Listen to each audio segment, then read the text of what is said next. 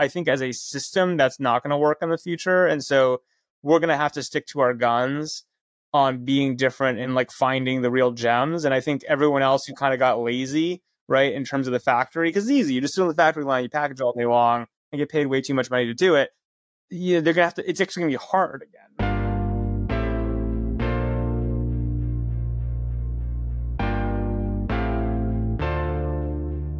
Welcome back to Turpentine VC, podcast where we discuss the art and science of building successful venture firms. I'm your host, Erik Torenberg, an entrepreneur, investor, and co founder of Village Global, On Deck, Turpentine. This week, I'm joined by Sam Lessin, general partner at the early stage VC firm Slow Ventures, essayist, and former VP of product at Facebook. I do a podcast with Sam about once a year, and we were due for a 2023 episode, which turned out to be our possibly most candid conversation yet. Sam and I chat about why the factory system of venture capital is over, why the next generation of great businesses are going to be Constellation Software, his proudest investment, how the financing structure of venture is all wrong, and more. If you like what you hear, please subscribe and leave us a review. Let us get to my conversation with Sam now. Sam, welcome to the podcast. Thanks for for joining yet again our annual tradition. I love this annual podcast on something. I'm into yes. it. Exactly. So, in, in preparation, I just read your excellent book compendium of screenshot essays over the past few years. It's a must read. I appreciate how open you are on so many different topics. Uh, is there ever one you write where you or Jessica says, "Hey, you can't publish"? Jessica says, she says, "Why did you publish that all the time?" Um, but look, there probably are topics in my head that I am not. I think even I think are bad ideas to to spout off on, but you know, my kind of view on a lot of this stuff is like being willing to be wrong and put out viewpoints and seeing what you get back is just it actually is people's I think surprisingly low stakes in the grand scheme of things. And I want to be right once every few years, right? And I'm happy to be wrong all the time. And totally. I do get people that ask me sometimes like how do you you seem to put a lot of stuff out there like you know how do you feel that I'm like I just I the part of I think for some people they get super self conscious about the stuff I don't have at least I don't anymore. it, it's a it's a gift. When you put that compendium together as you're reflecting back on the past three years, what do you think are there are some things where you were right on or directionally right on, and where are some things that uh, didn't pan out the way you thought they might pan out? I mean, I generally think I'm right. Um, uh, most, the, the, it just hasn't happened yet. Yeah. no, I mean, look, you broken clocks right twice a day, right? Exactly. Um, you got to wait long enough. I kind of try to write something once a day ish, and I believe in volume. So there are things where like I come back to the same ideas over and over, if that makes sense. And I even forget I've already written something about X, you know, two years ago. And then I'm like, oh wow, that was like partially right, partially wrong, you know. And so I think like one example is like about 15 months ago, I was like, we're gonna be in an 18 month timeout for venture capital. And you know, recently I was like, no, I think it's gonna be longer, right? Like, you know, I think that, that was probably too too chill, right? In terms of being like, there's clearly like a factory line backup for capital but we'll be back online in a year and a half. Now, did I think deeply about 18 months versus 24? No, like I was just like, it's going to be a long time. Um, but I think that's an example of something where, you know, I think you refine your views over time um, for sure. I still think Calendly sucks though. that was the one of the most controversial ones, yeah. Even though it seemed innocuous. well, I, I, do, I do enjoy that one because like that's a good example where like that was not something people were like, you know, I kind of like wrote that in 10 minutes and posted it. And I basically stand behind what I said about it.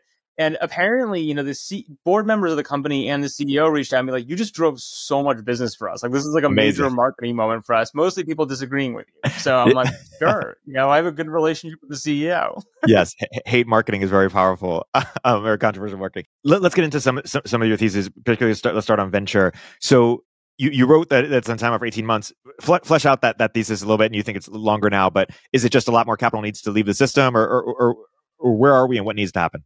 Look, I think for the last 10 years, you and I have been part of what I call like a factory system of venture capital that came together, right? It literally, you think it was a production line, right? Like seed investors, you know, people kind of put ideas up. Seed investors said, oh, we're the first line of production. We'll put in money. We'll tinker with it. We'll help you refine the business model and package it to pass it to the Series A people. And the Series A people are like, cool, we'll like tinker with it and like help you kind of hit the right metrics and go after the right things and put capital in and package it for the Series B people. It's just like this factory line that, you know, and the end of the line is supposed to be valuable public companies, right? And, you know, what happened basically is the, it's not that you won't have valuable public companies generated in history. You obviously will. But I think that the idea that you could just package and push things down a line, whether it was you know, direct to consumer companies, right? Or, you know, like more recently, like AI companies or whatever, like there's just like, there's a model you can follow that's going to predictably produce, you know, one to $10 billion self similar enough companies and you could just produce those at, at non artisanal scale. I think that's kind of what fell apart. So now you see the biggest companies are even bigger. And most of the things that were the packaged IPOs have kind of been shitty. And so like the whole factory line is now backed up, right? The public market for the stuff, this stuff doesn't work, right? Which means the Series D investors overpaid, right? Which means you kind of like, you literally like had a halt button on the factory line. And so I think it was pretty obvious 18 months ago the factory line was going to grind to a halt. And, you know, as the Series seed tinkerers who are packaging things they hand to the Series A people in a self similar way where they can easily buy them and then do their part, their step of production, it was pretty clear that like we just had to chill out while they worked through all the inventory that was rotting on the line effectively. And like the rot continues, right? Like it's not like that's over. A few things might sneak out and get public maybe it's you know there's a like i just think like we have a whole we have a big backup problem the problem i now see candidly is i just don't see how the line turns back on right like i think that's the big change is like like okay we'll work through this. We'll figure out the next thing we're packaging right? And like you know some people lose some money or whatever but like it restarts. And now i'm like i'm really unclear as to how the factory restarts like ever. And i'm not i'm not worried about that as a seed investor. Like i don't think it's that big a deal. I think these things you know these things used to be more artisanal. I think they will be again. I think there are types, there are interesting businesses to build and interesting things to invest in. Like I'm, I'm very pro all that. I just, I think even we at Slow, I think got really in our heads that like we want to bet on great founders and big ideas. But if we're being honest and look at our portfolio, there's a lot of things we did. We're like, well, we like the option value. Like we know how to package this. We know who's going to buy it and like we get the markup and you know you kind of go from there um you know i don't think those have been our biggest winners candidly right but i think we even we fell into the trap of being part of the system and i think we're kind of getting pushed back out to be real investors and real venture capitalists and not packagers on a factory line say more about that. F- flesh out what venture will look like once once the factory line is, is, is no longer.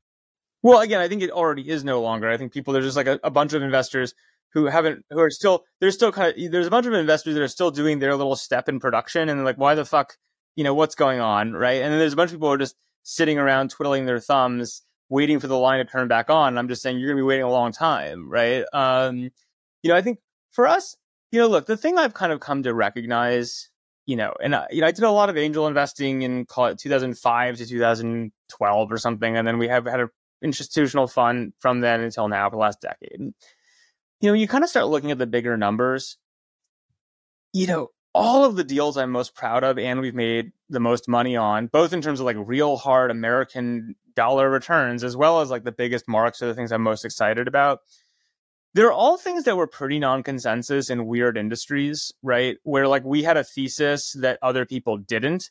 And, you know, you do need your crazy theses to eventually become mainstream enough for someone else to want to finance the thing. Like if you have a crazy thesis, unless you're willing to finance it all the way through yourself, which most seed funds can't afford to do, um, you need to be able to bring someone along. But you do have to start in, I think, a very non-consensus place, right? And I think that's kind of like all of our best deals have looked like that, right? The stuff we've done that you know fit more. We did some good clubby stuff, like it's not bad, but like it's not the real wins. And so I think the future of VC is going back to like really pushing investors and founders to think about what is the really interesting opportunities. What are they? They're and they're not going to be the ones that necessarily fit into a easy YC batch, right? And then I think um, I go a step further, which is I do think the other thing that will change is you know seed capital is not something you burn to then raise Series A capital, right? Which is, I think, the mentality. I mean, we espouse it too. It's like, you know, if you asked us a year ago, I think most people would say, what is seed capital for? It's for running a few experiments and de-risking something such that someone pays a much higher price because you figured out something on a million or two million bucks. I think now it's got to be like, okay, take the money, build a business that works, right? And then, you know, once the business is working, think about the ways to kind of, uh, you know, how to scale it up, how to scale it faster. Make make sure that capital is always an option, not a required path in the market. And again, I don't think that's a bad thing. I mean, the reality is, is you know, there are certain businesses, AI type stuff, where you just have to burn a huge amount of cash to figure things out in theory. I'm not that interested in those businesses. There's a whole lot of other businesses that, especially given you know the the magical platforms we have now have access to compared to buying you know iron a generation ago or whatever it was going to be, right? Is um are pretty interesting in terms of their scaling properties, right? Totally. And and so does this belief in sort of the factory lines over uh, does that imply bearishness on things like YC, the accelerator model, or things like on the other side of the spectrum, A16Z or the multi-stage firm model? Well, eh, look, if you read enough of my screenshot essays recently, you know I'm very bearish on both, right? And have been consistently for a very long time. Again, there's things I think, especially early on, in terms of demystifying and opening up venture, that you really have to give them credit for. There's no two ways about it, right? And you know, they clearly, you know, sprayed and prayed their way into some pretty epic companies, right? There's no question about that. I mean, I think the the model that's evolved, though, I mean, like we haven't done a YC deal in ages, right? And I don't think, I mean, most most funds, either early funds or either in Silicon Valley, either are honest about that and they're like, we don't really do them anymore, or they lie about it and they say they don't do them and they kind of do them every once in a while. But the, the reality is, is that you know you have too many for the last generation, too many people have been too interested in access to deals and like you know i think that they've gotten too big and they've gone in too many directions and you know interestingly by coaching the book to everyone it's impossible to know the difference between any of the companies and the prices are all too high because you know part of the problem is they literally are creating a marketplace that's too efficient globally for startup access and then at the same time like part of their pitch is justifying their vig which is pretty expensive right? By saying, well, you get a markup later, but like, who's that coming out of? It's coming out of investors, right? And like, you know, in a world of flooded with money, who cares, right? Everyone's willing to pay the price, but when things get a little more rational, like, I'm not paying that risk premium.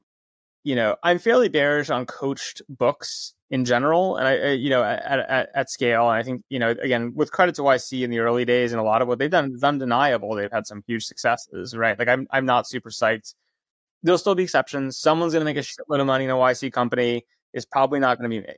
Um, and then A16Z, look, they're the greatest capital raisers in the world, right? They're far more indexers of the market than I would consider investors, if that makes sense. And again, in the good times, great to be an indexer, right? And if you can raise infinity capital and deploy infinity capital, indexing is not a bad strategy. But I, it's not. It certainly isn't part of the, the part of the curve that I respect. Let's put it that way. And so when you think at the the firms that you do respect um, going forward, um, or that you respect the most, what are they going to look like? I think there'll be a bunch of different strategies that make a lot of sense. I mean, you know, I've loved and do love forever Founders Fund. I think as an example of like a really interesting differentiator from they bet big, they bet different, right? Um, you know, they're not a seed fund by any stretch of the imagination, but they look at weird markets and weird founders, and they've done fabulously well, being I think meaningfully contrarian is what I'd say. You know, but I do think there's a bunch of funds out there, the you know the Joe Lonsdales of the world, et cetera, who are basically saying we're going to take a very industry vertical regulatory capture, understand markets, do harder shit approaches. You know, Lux Lux does that type of stuff too. Like there's a bunch of you know, th- so there's a bunch of funds doing that type of stuff.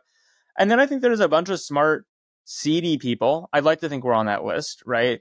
Who just have differentiated viewpoints and have seen a lot. And like I think they'll do interesting deals, right? Like they're thematic thinkers, they're different, they attract certain types of talent. I mean, you know, I I'm not done being a venture capitalist, despite the fact I think the the factory's broken, right? Um, is what I would basically say. So I, I do think there's like a lot of different strategies, but I think, you know, it's just going to look very very different than the club model of the last decade.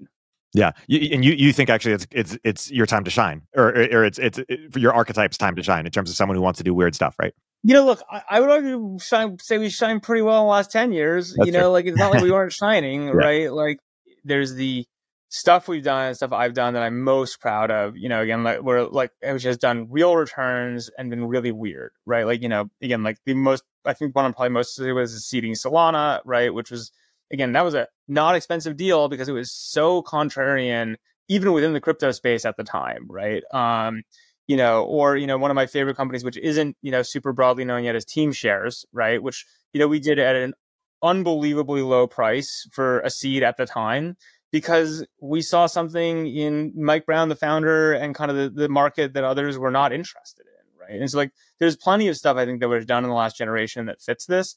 I just think like I would I will admit that even I sometimes would look at a deal and say, look, I like the founder. I like the direction. We know how to package this. We know which Series A firms will buy it if they hit these metrics. And so buying option values, right, like wasn't a crazy strategy. And I just, again, some of those will work. Like I'm not saying that it's it's not like a totally binary thing. I just don't. I think as a system, that's not going to work in the future. And so we're going to have to stick to our guns on being different and intra and, and like finding the real gems. And I think everyone else who kind of got lazy, right, in terms of the factory, because it's easy. You just sit on the factory line, you package all day long, and get paid way too much money to do it. Yeah, they're gonna have to. It's actually gonna be hard again, if that makes sense, right? Hey, we'll continue our interview in a moment after a word from our sponsors. For the people who think that the factory model will be turned on, is that a macro argument, or is that a, state when you think it's not being turned on again is that a state about just the future of company building and uh, or venture more, more broadly for the factory to make sense it's it, there's a lot of components there's macro there's where we're on a tech you know effectively arc of history and things like that but i think the reality of the last 10 years is i think a lot of people got comfortable with the concept that if you were a smart technologist using modern platforms there was a way to basically manufacture uh, again, I'll say for like one to $10 billion, not $100 billion companies, but like one, 10, $20 billion companies, you could kind of manufacture them. And, um, and I think you have to believe that the world will work that way and there'll be lots of public $10 billion tech companies. Like, I don't think that that's what we're seeing. I think what we're seeing is you see the behemoths, right? The real winners keep getting bigger because things like AI just extends what they can do, right? And that's super exciting. And, um, and I think like uh, it's super exciting for them. And by the way, as a shareholder, it's super exciting for the shareholders of the companies. Like those guys are going to crush it. And like we're seeing those guys don't uh, separate. We're seeing lots of things, but we're not just seeing that bulk of unicorns that get public and are actually worth unicorn values, right? And like that's I think the thing you have to believe for a factory makes sense, and that's the thing I think that's broken. Yeah. So we were having a, a, broader back and forth in your uh, great podcast, more or less in uh, uh you know back channel group, and there was someone was saying, "Hey, tech, you know, every decade gets bigger and bigger," and then you had a response which is, "It might get bigger, but it's consolidated among the incumbents." Um, and so it's a great time to be an incumbent. Uh, not as great for people who are relying on new companies. We had a lot of fake unicorns the past decade, basically. hundred percent. And again, the, the analysis I did and popped in that group was basically showing that like if you look by market cap, right, at different eras, it turns out the biggest companies in the world were the companies that generated in the 70s during the PC revolution. And like that's because they got to benefit from the internet and everything else along with it. And so like, you know, you might, you know, it's the Apples and the Microsofts, et cetera. You had an echo boom with the birth of the internet, which really fucking mattered with Meta, with Google, et cetera, where you saw they actually aren't even as big as the 70s companies, but they're still really, really big, right? In the 90s, you see kind of a dearth. In the 20 in the 2010s and kind of beyond which again like facebook was 2004 you got to squint a little bit on your timelines because not perfect decade alignment but the stuff after that really just hasn't panned out. I mean you know you know you can make an argument that uber's back to being a one 100 billion dollar company which is a big number right you know lyft is dead but i would say uber is probably the biggest company of that generation and it is a seventh of a facebook now the counter argument to that which i also in intellectual honesty point out is it's just a 10 year problem, right? Like you basically say these things double every 10 years. And if you do that, you kind of get from the internet company size to the 70. Like you can make the argument, but I think what you just see is that, and like at the same time, like you see way more companies and a bunch of them die. So the incumbents, like, you can kind of justify it either way. But I think what I pretty plainly see if you look at the data is like there are eras that create rifts in the universe where really, really huge things can be built and then there's an era of also rans, right? Um, and like power consolidates to the biggest guys. Do, do you think in the next 10 years we're going to have fewer unicorns but bigger and and do you think uh, that any of these um you know that will have potential rifts in the next 10 years that could go by you know one day be look this is the thing i'm like people are going to want to say ai is a rift in the universe that creates a bunch of big companies i don't think it is right i wish there was a way to short that story. And I guess there kind of is, which is you go long big tech companies and you don't invest in much of AI startups. but no direct way to do it. But you know, I think like that I think that is a I think that's like a mirage. Um, not necessarily for value creation, but for startups, right? Um, it's not a startup opportunity. Like the, the Adobe the Adobe of AI is Adobe, right? Meta's going to make all the money on the ads, right? Like it's not like they're, you know, so I think like, I just think, you know, you've already seen this where people got so excited and then all these valuations got crushed in a matter of months is everyone's kind of come to the realization that like, yeah, AI is a big deal, but not for startups, right? Like you're not going to win at this, right? Um, in terms of value creation. Of course, there'll be an exception. You look at generation earlier, like, and by generation, I mean like two years, the Hopins of the world or whatever, those, you know, everyone's like, oh, remote work is going to be the, and like, no, it's not, you know, like, so I just think people kind of miss. Um, I was I'm an early '80s kid, right? So I missed the '70s story. I didn't get to see that, but I saw the results of it. I did for sure see the internet story, and you kind of get addicted to like there's gonna be this thing that changes everything every 10 years. That's not what I think actually happens, right? I think the internet was a particularly big rip. People are desperate to find the next internet level opportunity. People are like it's mobile. It's not mobile mobile super big deal. It's just internet, but more, right? And the value went to the internet companies, right? Like AI, it's just more internet, right? And it's going to go to those, co- you know, so like, I think that's the way you have to think about it. You know, look, if we get super conductivity and like, sure, right? Like that's an infrastructure world I don't necessarily know very well, but like that could be a true rift in the universe, right? Or, you know, uh, in, in the space time continuum, you know, there could be things out there, but it's it's right now I see a bunch of compounding. I don't see a bunch of uh, sea changes. Yeah, you you had a, a, tweet recently, which is a few a few decades ago. Um, you know, seventies, nineties were, were, the time to start truly disruptive companies. Um, there are a lot of ways to make a buck today, but without a major narrative shift, it's not AI, not VR. We're just putting. And to be clear, they'd be great putters. Yeah, and you can do great in your life as a putter. But I think you know, it's like people talk a lot about, um, you know, luck in terms of the socioeconomic background you were born in, right? And like, were you born? But I actually think one of the biggest factors of luck is like, when in history were you born? Like, what year? Because it was like, I look at my classmates from like when I went to college, there's a shocking number of billionaires, right? And like, they're smart. Like I like them, right? But it's it's also just like they're incredibly well timed, you know. And I just I think the reality is is like you got to kind of play the play the I don't know, I don't play golf, but play the ball where it lies. This is not an era of huge drives. This is an era in my mind of a lot of really interesting opportunities, but there are more, you know, there are more chips, there are more putts. And, you know, I will tell you, this is kind of, Erik, this is going into the Sam secret sauce of what I'm really thinking about and I haven't written about yet. And I'm like kind of protective of it.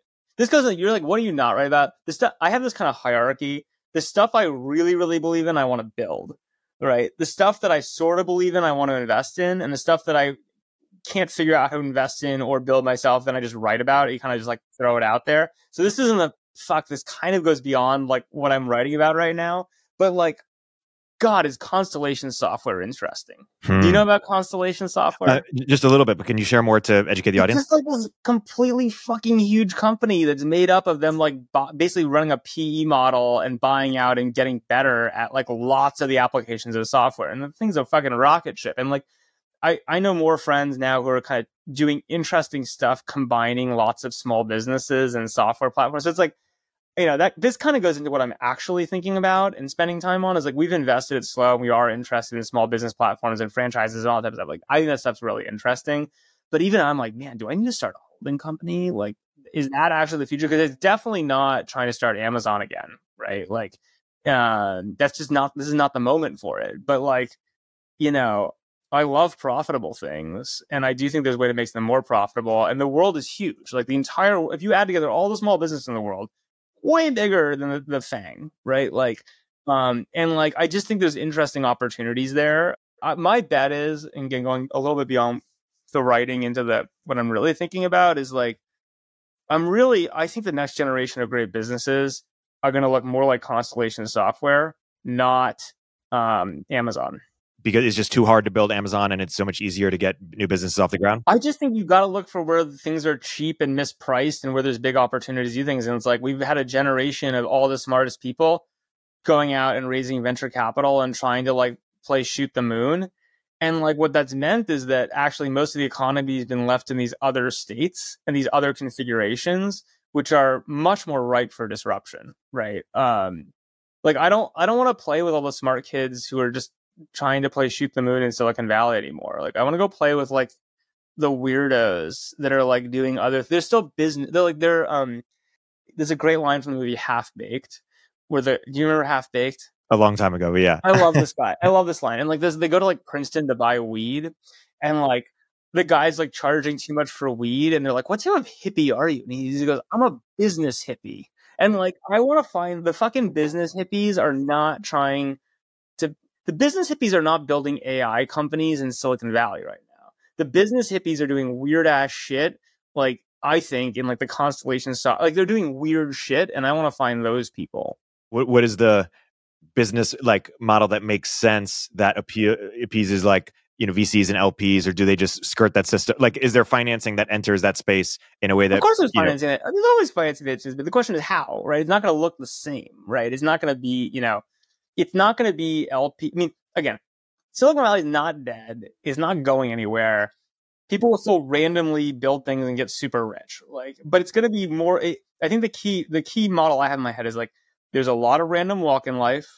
There will still be random walk in life what's going to be gone is a little factory line that we can that we try to like basically normalize and stabilize what ha- is ultimately artisanal and crazy right and like that's just over right and so you know i don't know the mbas have to get out of silicon valley and go you know like you're gonna have to find weird shit again and like i you know it's it's the suits have to leave in some form or you got to go find places where the suits aren't to make any money yeah, and w- w- you're you're an operator, you're an investor. What do you think about the studio model, uh, the atomics, the production board? It's again very salient question you're asking me this week because here's I'd say this historically, you know, there's the studio model of I'm an ex product leader somewhere, and you know what's super fun is coming up with product ideas. You know what's not fun is actually building the businesses. So here's the idea: I made some money. I'm gonna and I have great ideas because I'm a fucking VP of product from Facebook to be personal about it, right? So like I'm to come up with all the ideas and I'm to start all the companies and I'm really good at incorporating things and making logos. And then I'm to find smart other people to actually do the hard work. And I'll give them cents on the dollar for that because I'm taking like, that doesn't fucking work. Every smart, it's, it's, it's exactly what every product person wants. They want it to work because it would be sweet if it did. It doesn't work. So that does, that, that, you know, that's not going to happen. There's then the atomics of the world, et cetera, which I think have a slightly smarter business plan. With like, we're not going to just come with whatever the fuck we want. We have a pretty tight target of what we do and don't do, and like the business, the type, and we can get really good at a specific type of business, right? That's kind of boring, you know. If you're the if you're a kid in a candy store, you know, who's made enough money that you're not worried about eating, and you're just like, I want to have fun, and like I'm smart. But I think it is a model that works better. Um, those will continue to exist. I think that that there's a tight target and a tight range of companies you can build that way. It's not the most interesting stuff to me, but I think you, I think people might get smarter about those over time. You'll see studios like that work. Um, and then I think there's this alternative course, right? Which I'm really interested in, which is like, what happens if you're not trying to build Amazon, right? Like, instead you're like, you're a business hippie, right? Like, you're like, you, your target is money, right? And your target is like, you know, plowing profitability back into, and you're not trying to build a single thing, right? Like, is there a model there? I don't know. Like, again, it's kind of a timely conversation because I am very interested in it. Yeah. I, have also been curious, just in terms of the sort of mass inheritance or transfer of wealth that's going to be happen as as uh, as boomers die out, and, and not just um, in terms of inheritance, but also their, their, businesses. There's all these you know family owned businesses that will pass over to to people. Well, this is not- the Teamshares thing. Again, again, my one tip for you, right, is the company that I'm I, again that no one's heard of yet that I'm most proud of is is this company Teamshares um, that I invested in a long time ago. Mike Brown's the founder, and this was their target from day one is like there's going to be all these small businesses people you know they're incredibly cheaply priced per unit of cash flow because people really want to want out of them. They're not dead yet but like they want to move to florida.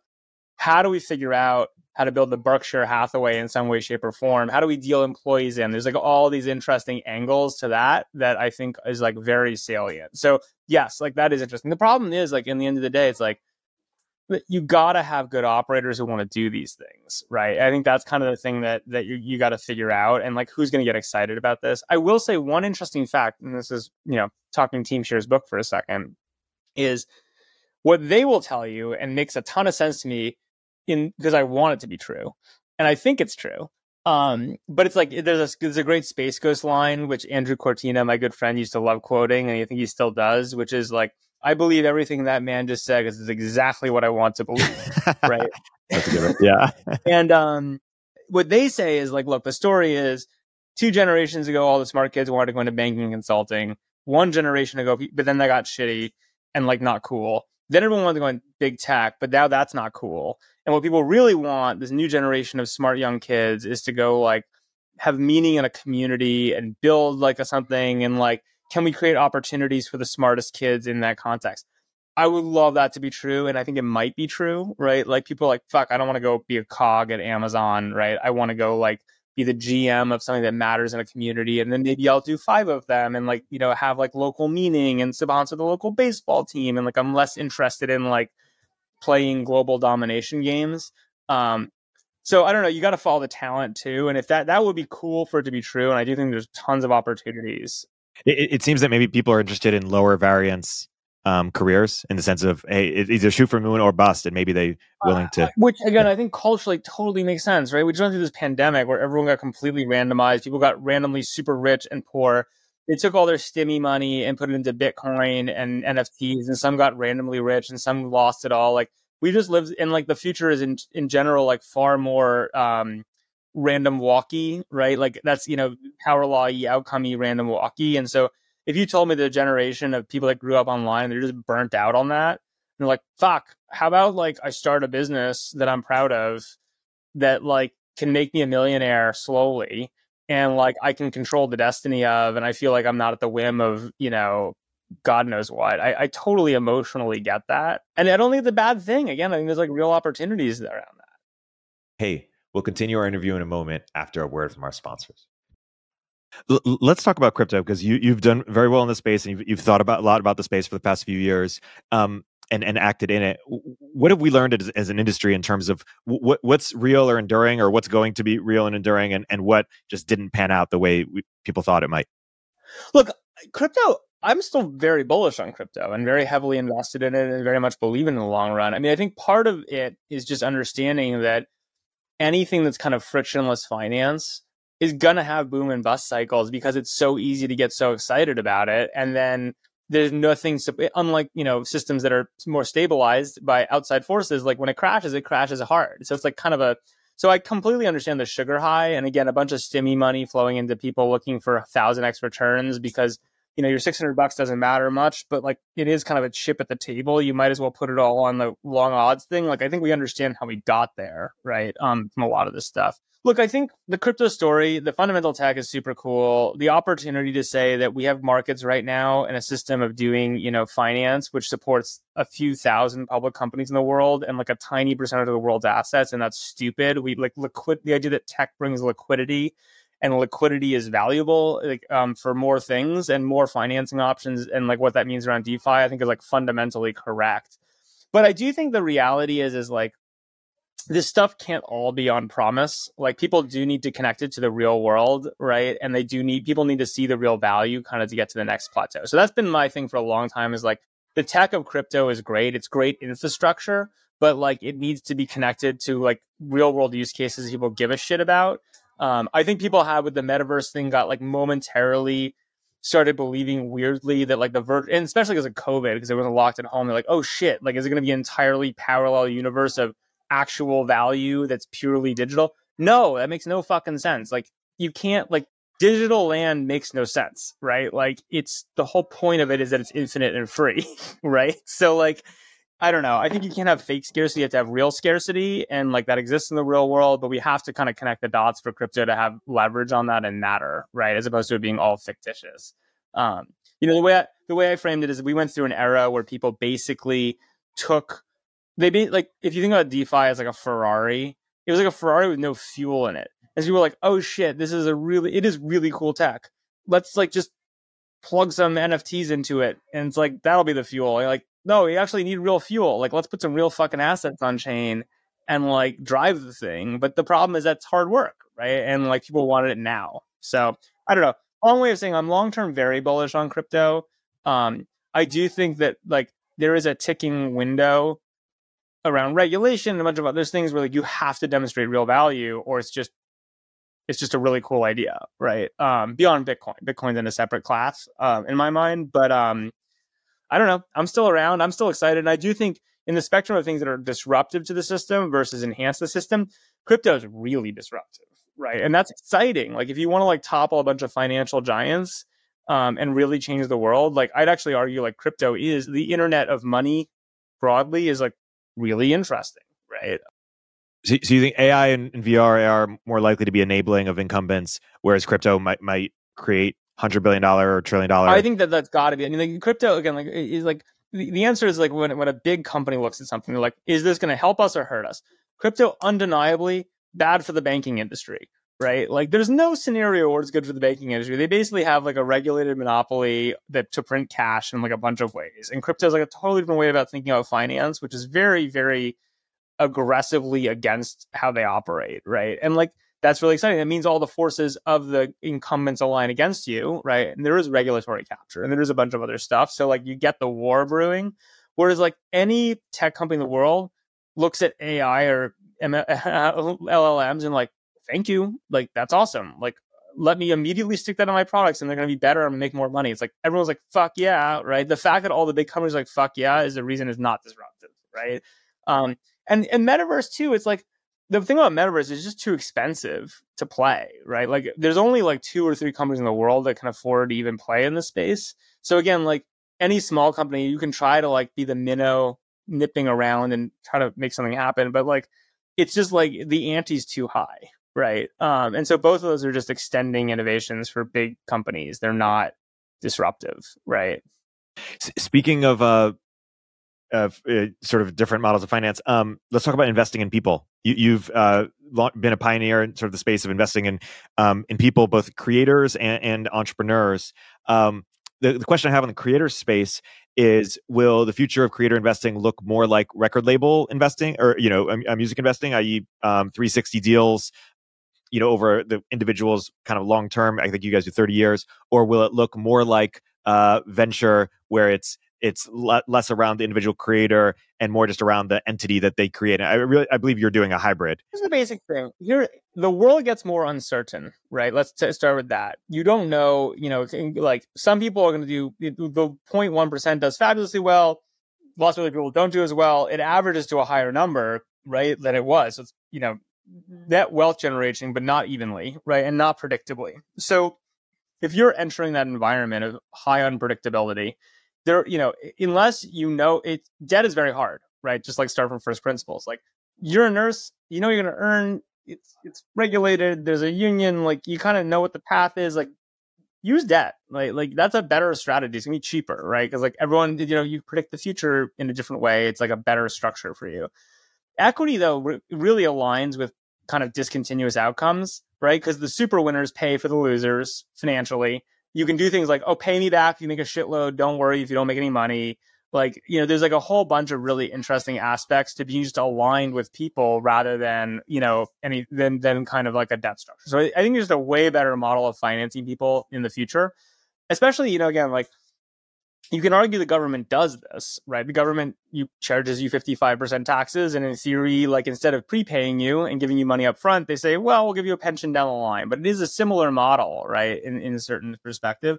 I think the private version of that, we say, look, I can't bet. I have no idea how you're going to be successful specifically, but I can bet on you. I'll bet on your drive. I'll bet on your intelligence. I'll bet on your will to succeed.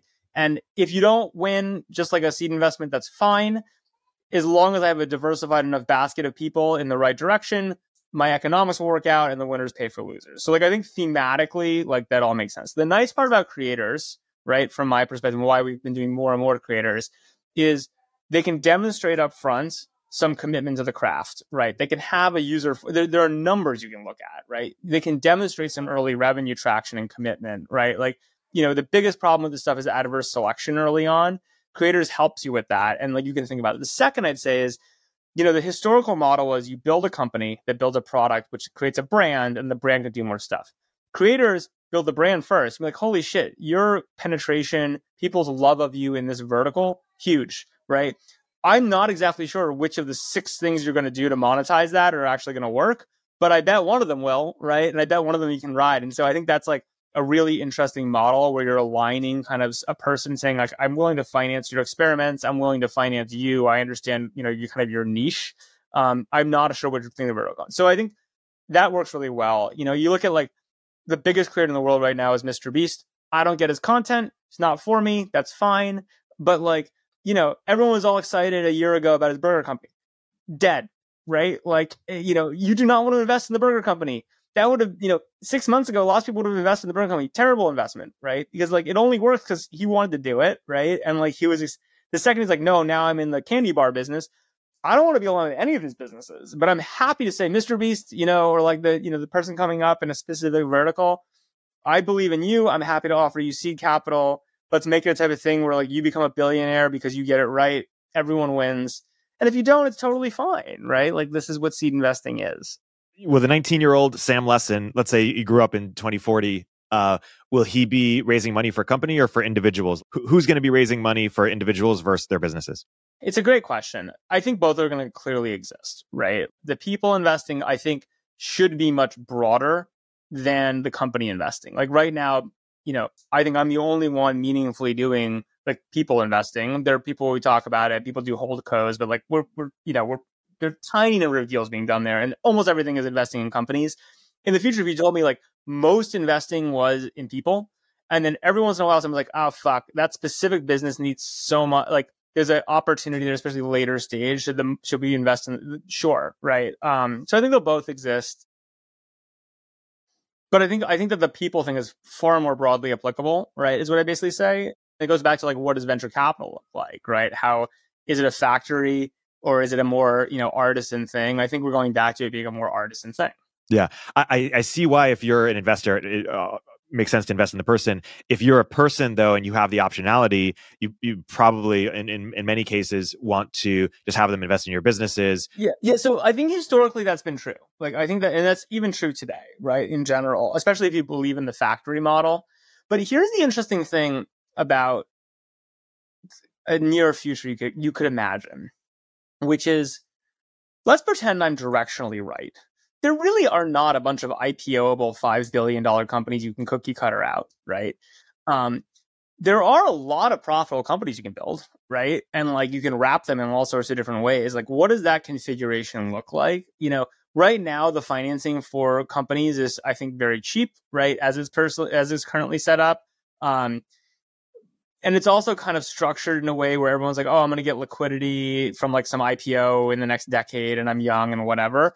But I think the world, if it changes enough, right, or as it changes, people recognize like, oh shit, like, you know, you'd much rather as a person own a business that does 50 million in top line, right, with good margins versus be someone who owns 10% of something doing 10 times as much and is illiquid and stuck in some nether region. Like, you is so much of a better life to own a $50 million top line company that you have flexibility over and control that like it's not really clear to me that that's the way the world will continue to work, right? And like everyone's going to be shooting for these like rare slots at IPOs effectively.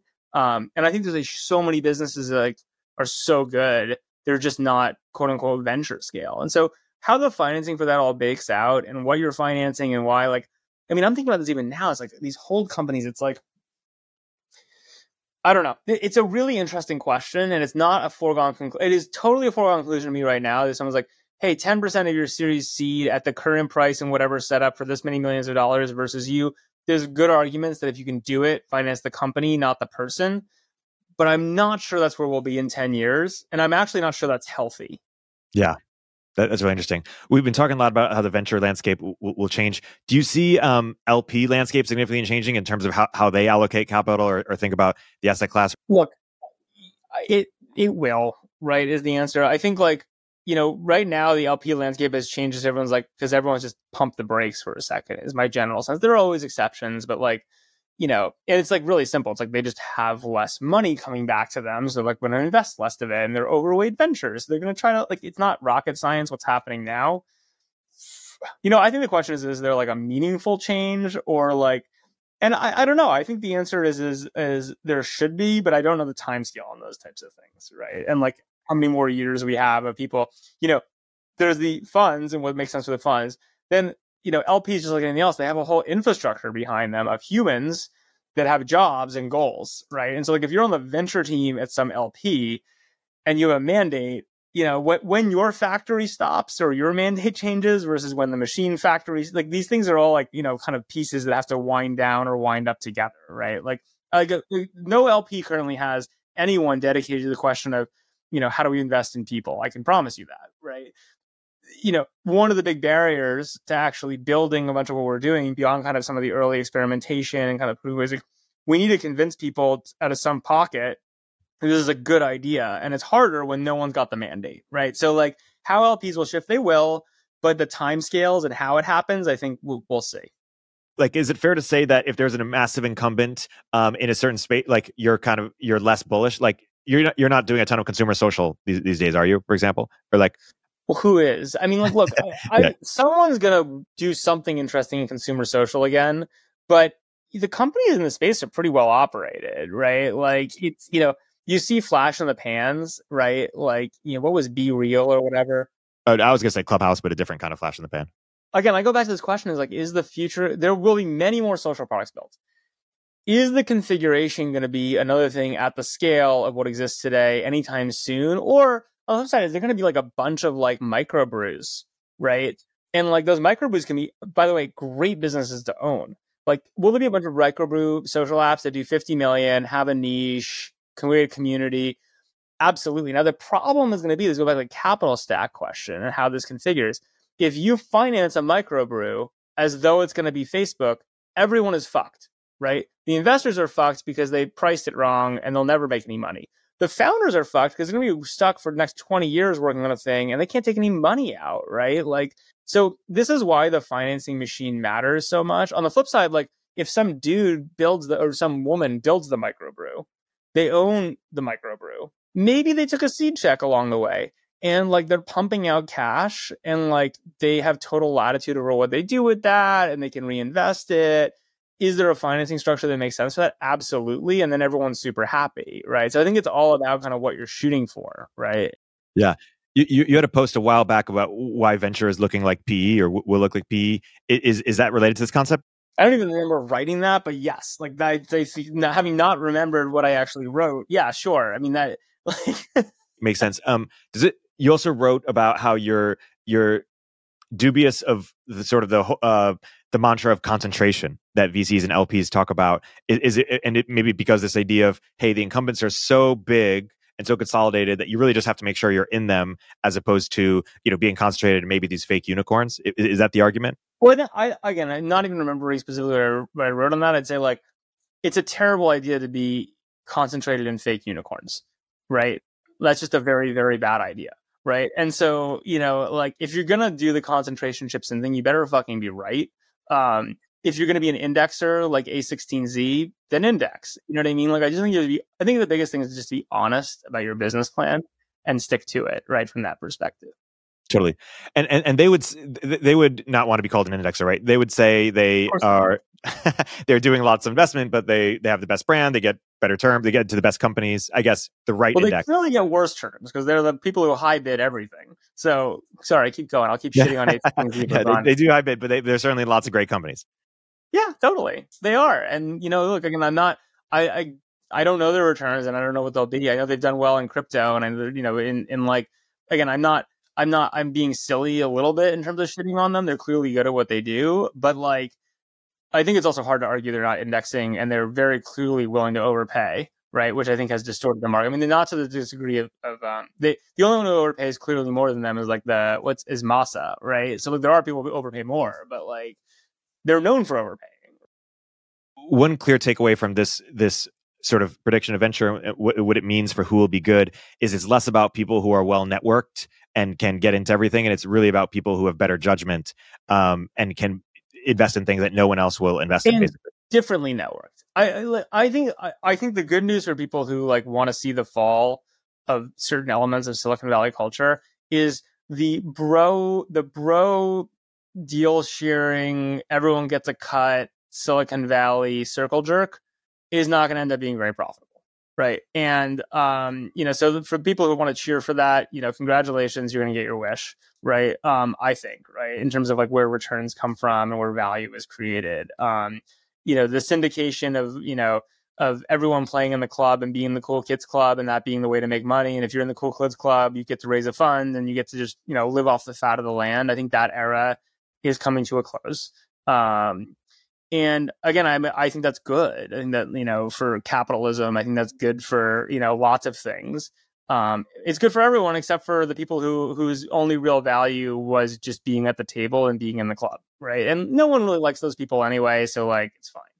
yeah, totally. And and and and going back to our kind of you know lower variance founders, you know it's interesting because right now in Silicon Valley there, there's tended to be these these two options, two binaries. You could either take all the risk and you know take little salary, get high, high upside, and chances are your thing is going to fail, um, and it's going to be hard to exit, etc. Or you can um, you know join a company that gets high salary but very low upside, and there isn't really an opportunity to get hey maybe like 20% equity in something or somewhere around that plus like 300k salary or 200 like like get good salary and decent upside and and maybe in the future there will be some hybrid option that kind of lowers the upside but also gives some upside but lowers the downside as in a safer path? I mean, look, I just think there's so many businesses that you can now build if you kind of ha- build the skill set and invest in yourself and fucking use ChatGPT to code along with you right and like you can make millions of dollars a year right reasonably quickly and then grow in interesting directions right and like i think that's like the thing that i'm most i mean again you know i'll tell a fun story which is like i'm seeing soon a, a a friend from a long time ago, Greg Galant, right? And Greg started a thing. This is like now in 2000, like 10, not even eight, nine, that era, like in Dumbo in Brooklyn when no one was there. You know, I had a startup. It was VC backed. And in that office, Birchbox started, which was kind of invented, you know, subscription box commerce to the extent that was a space. And like they were super buzzy VC backed. Greg Galant was there with one person in the corner building something called Muck Rack. Took no venture capital. Who do you think has made more money than anyone in that office by a mile, right? Greg Galant, right? Not even like it's wild how successful that thing has been because he kind of slowly and methodically built a thing that he was passionate about that no one else thought was that cool, right? And yeah, I'm pretty sure it's public, but like putting out there, like I think they did their first financing with a PE shop, late stage PE shop right now to get some liquidity. And like I, the level of success that Greg has had is like fucking mind blowing, right? And like I just think that like there, I I'm so psyched to see more Greg Galants of the world, right? Um, and not venture flameouts and not things get overfunded and like things that are just like great businesses that you can build. So when you talk like what's the like, I think it's going to be hard to find the oh it's twenty percent in three hundred k. But if you told me like, are there a lot of businesses you can found where by year two three you can make a few hundred k and have the equity and have the upside? Absolutely, and I think you're seeing those in the creator space. I think you're seeing those in the software space. And I'd encourage a lot of founders that are out there, like, you know, the historical story was if you do something like that, that's a microbrew, you're somehow giving up the option value over being bigger. I think that's a load of shit, right? Like, I actually think that actually demonstrating profitability, being comfortable, building methodically is exactly the right thing to do. And like the era of let's just plow money into Uber and Lyft because it's some sort of zero sum race, right? Like that, those are the opportunities that I think are all fake right yeah. Going back to the 20%, um, you know, 300K, I think that option is for VCs who want to incubate companies because VCs are always looking for special economics. And it feels like you can't get it in accelerators anymore. Like even YC's terms aren't as good as they used to be. It's, it's basically just seed or, you know, seed, like seed, seed pricing. Um, and so I think people are going to look to incubate stuff to get more and more um, special economics, and they're going to try to find people for whom you know they'll let the VC firm take take those. Basically, I think they'll be more atomic like um, Yeah, I just think there's a huge adverse selection problem in general with that, right? And like again, there are exceptions, and like there are people who've made it work, and I think atomic is a particularly interesting interesting because I think my sense is it does work, and it's a very narrow band of companies they build. Like they're not just like going out with anything. Like they kind of have a model they're following, and so I think that will happen. Um, but again, I think that you know the problem historically has been that smart people don't need some VC to take a bunch of economics, right? To tell them an idea when they have to do all the hard work, right? And like I think that'll continue to be the case, right? Is you know, you know, is that I just don't I I think you will get people to do that deal, but it will not be the best people. That makes sense.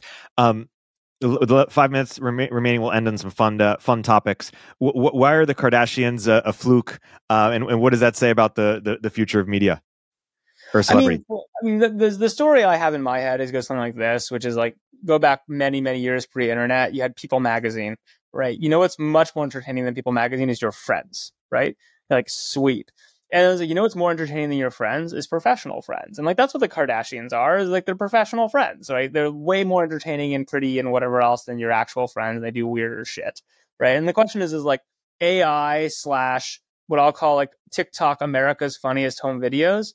That's actually funnier than the Kardashians, right? And so like if you think about the algorithm and like where you're going with AI, like I just I think that the relevance of people like these that the influence that type of influencers is purely entertainment based as opposed to like affinity or trust based in like some net in some sort of vertical way. Like I think that like kind of the mass uh, entertaining people will go away over time, right? Um, and be replaced with kind of more specific. I mean, the influencers absolutely are going to continue to exist, but they'll exist because people trust them as brands, because they know something that people don't know, not just because they're entertaining. Because goddamn America's Funniest Home Videos on, you know, TikTok and Instagram Reels is just so entertaining. If you just want, you know, uh, to like be entertained and nothing else. Totally. S- speaking of media more broadly, w- where do you think is your most substantive disagreement with someone like Balaji about sort of the the history or, or, or state of of me or the kind of the mental model of thinking about me- media? He's a more um, dubious than sort of the state of like journalist class, uh, the, the media class versus the tech class and thinks that oh, there's oh, yeah, like a, very pro tech class, anti journalist class.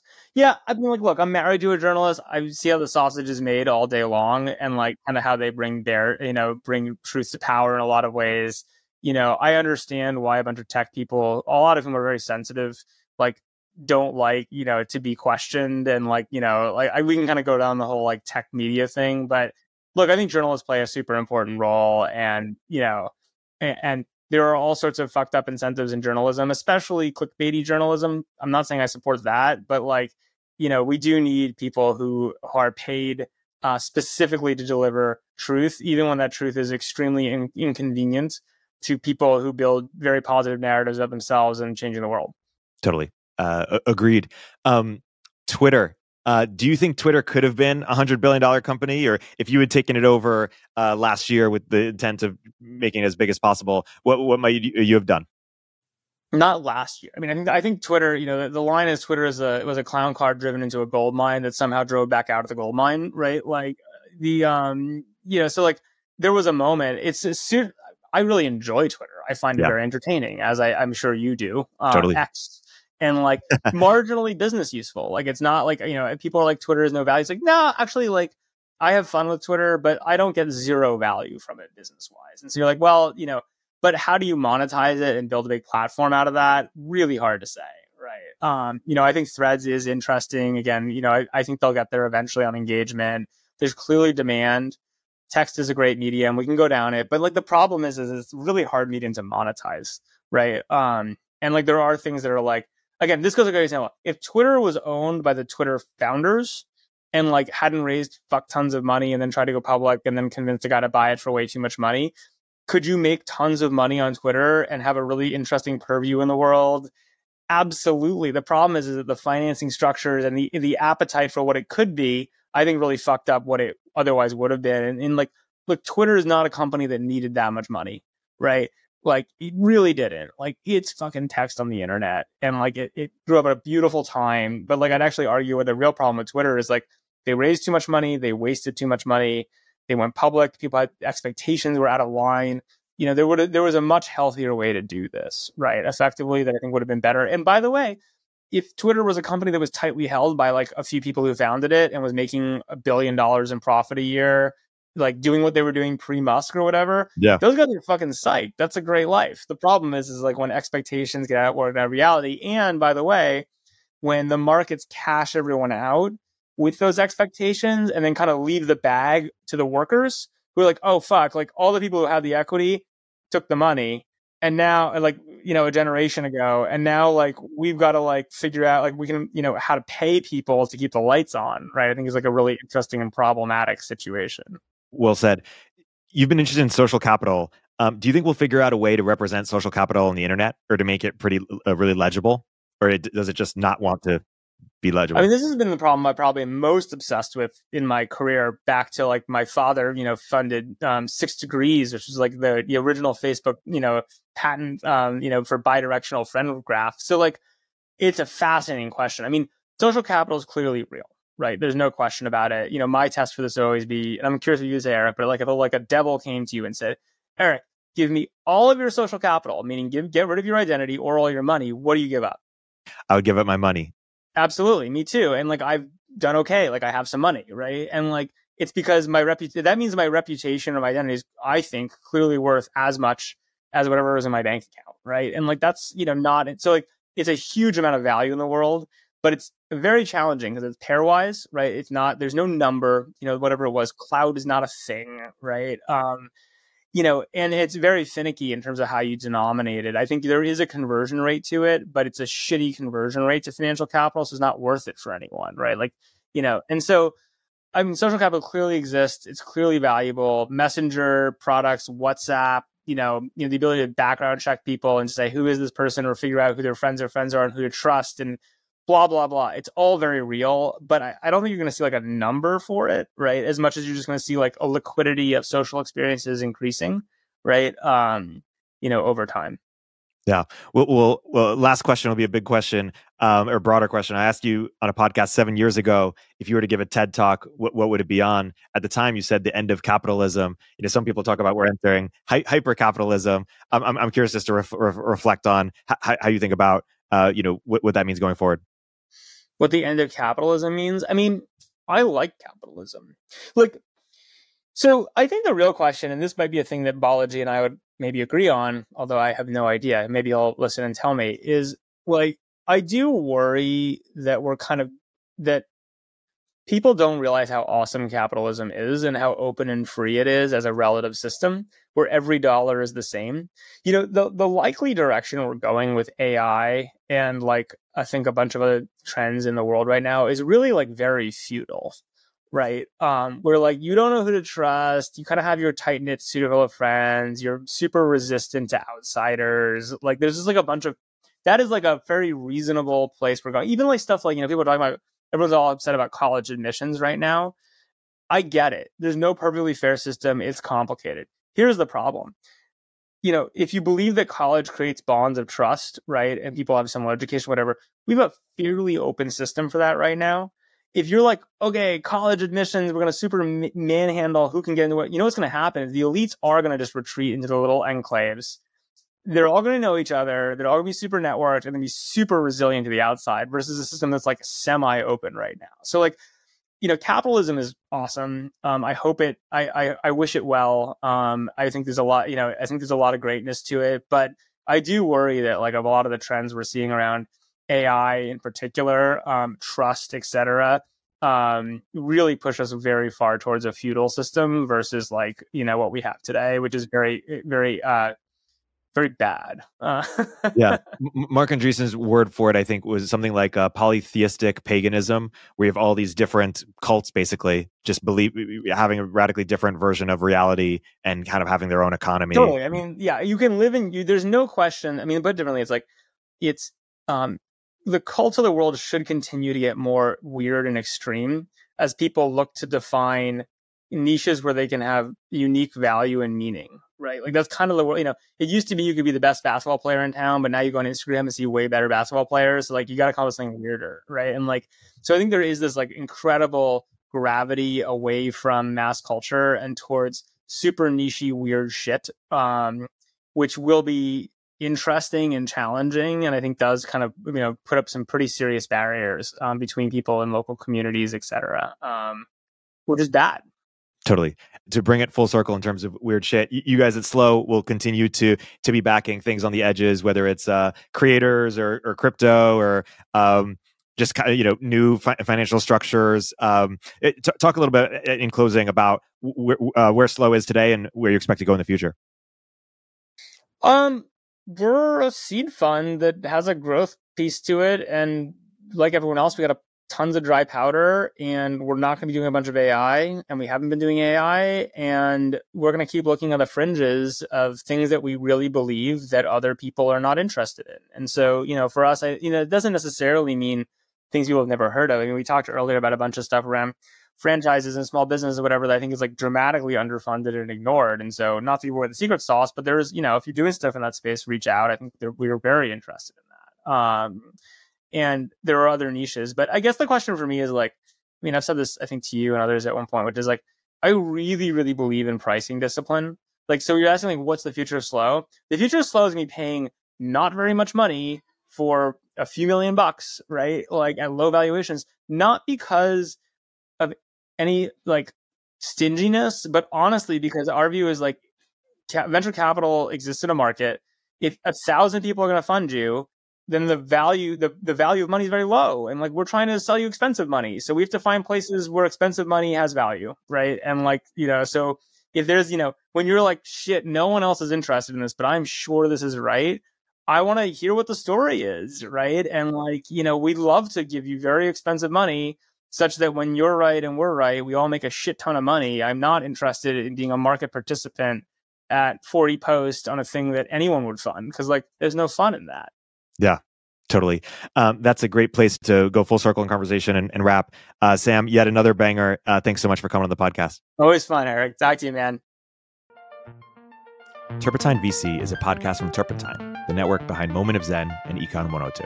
If you like the episode, please leave a review in the Apple Store or rate us on Spotify.